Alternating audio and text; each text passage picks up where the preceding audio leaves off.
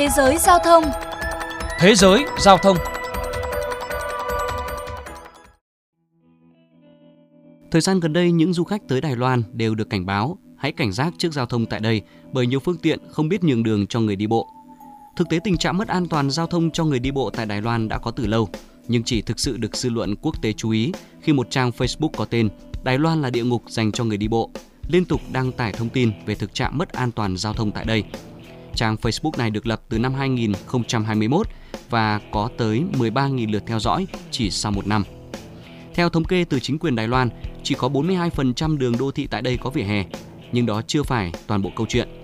Vỉa hè hay phần đường dành cho người đi bộ ở đây bị chiếm dụng bởi biển hiệu, hàng hóa của các cửa hàng hoặc bị ô tô xe máy đỗ kín. Điều này khiến người đi bộ không còn lựa chọn nào khác ngoài việc đi ra phần đường của ô tô, khiến tỷ lệ tai nạn giao thông tăng cao. Một vài người dân chia sẻ. Phải có đến hơn nửa số xe trên đường là không chịu nhường đường cho người đi bộ. Nếu tôi sang đường mà gặp trường hợp như vậy, có lúc thậm chí tôi còn mắng mấy người lái xe để có thể được họ nhường đường. Một số đoạn đường gần trường học cho phép ô tô đỗ tạm thời bên lề đường để đón con, nhưng đồng nghĩa với việc lấn chiếm phần đường của người đi bộ, khiến nhiều em nhỏ buộc phải đi ra ngoài phần đường cho ô tô. Thực sự rất nguy hiểm. Thống kê năm 2022 tại Đài Loan có hơn 16.000 người bị thương, gần 3.000 người tử vong do tai nạn giao thông, trong đó bao gồm gần 400 người đi bộ. Theo hãng tin CNN, con số này lớn gấp 6 lần Nhật Bản và 5 lần so với Anh. Nhiều chuyên gia cho rằng một phần nguyên nhân dẫn tới thực trạng giao thông hiện tại ở Đài Loan là do quá trình đô thị hóa. Khi Đài Loan bắt đầu hiện đại hóa cơ sở hạ tầng giao thông vào những năm 1960, quốc gia này nhận được sự chỉ dẫn từ Mỹ, dẫn đến việc hạ tầng ưu tiên cho ô tô nhiều hơn. Những năm gần đây, khi các quốc gia khác đang dành sự quan tâm cho những người tham gia giao thông yếu thế như người đi bộ hay xe đạp, thì Đài Loan đã bị tụt lại phía sau. Bên cạnh đó có quá nhiều cơ quan có thẩm quyền đối với việc xây dựng và quản lý đường xá. Điều này làm phức tạp hóa việc phân chia trách nhiệm và cản trở các nỗ lực thay đổi. Ông Trang Chi Minh, giám đốc Ban kỹ thuật và xây dựng Đài Loan cho biết. Nếu khu vực xảy ra va chạm hay tai nạn mà không có phần đường dành cho người đi bộ thì chúng tôi lại không thể đưa ra án phạt cho phương tiện. Do đó chúng tôi đang trong quá trình xem xét và sửa đổi lại luật để có thể áp dụng phạt cho các trường hợp kiểu như vậy. Mới đây, Đài Loan đã đưa ra kế hoạch hành động nhằm giúp đường phố an toàn hơn cho người đi bộ.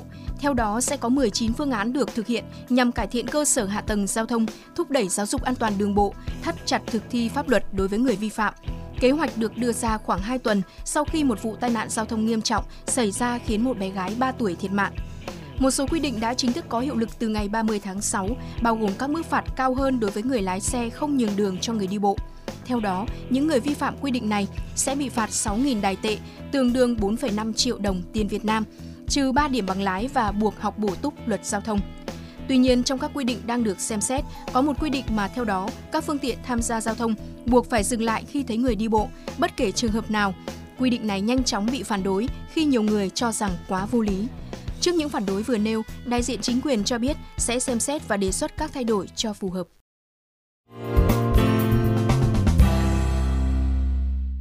Thưa các bạn, còn tại Việt Nam, nhiều năm qua cuộc chiến giành lại vỉa hè cho người đi bộ tại các đô thị lớn dường như vẫn dậm chân tại chỗ, dù cơ quan chức năng đã tổ chức nhiều đợt giao quân lập lại trật tự vỉa hè, nhưng chỉ sau một thời gian, đâu lại vào đấy.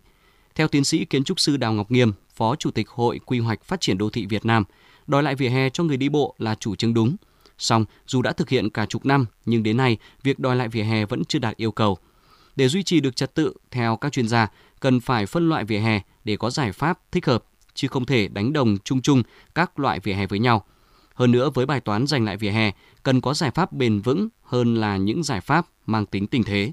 Đến đây chuyên mục Thế giới Giao thông xin được khép lại. Cảm ơn quý vị đã chú ý lắng nghe. Quý vị và các bạn đang lắng nghe chuyên mục Thế giới Giao thông phát sóng trên kênh VOV Giao thông, Đài Tiếng Nói Việt Nam.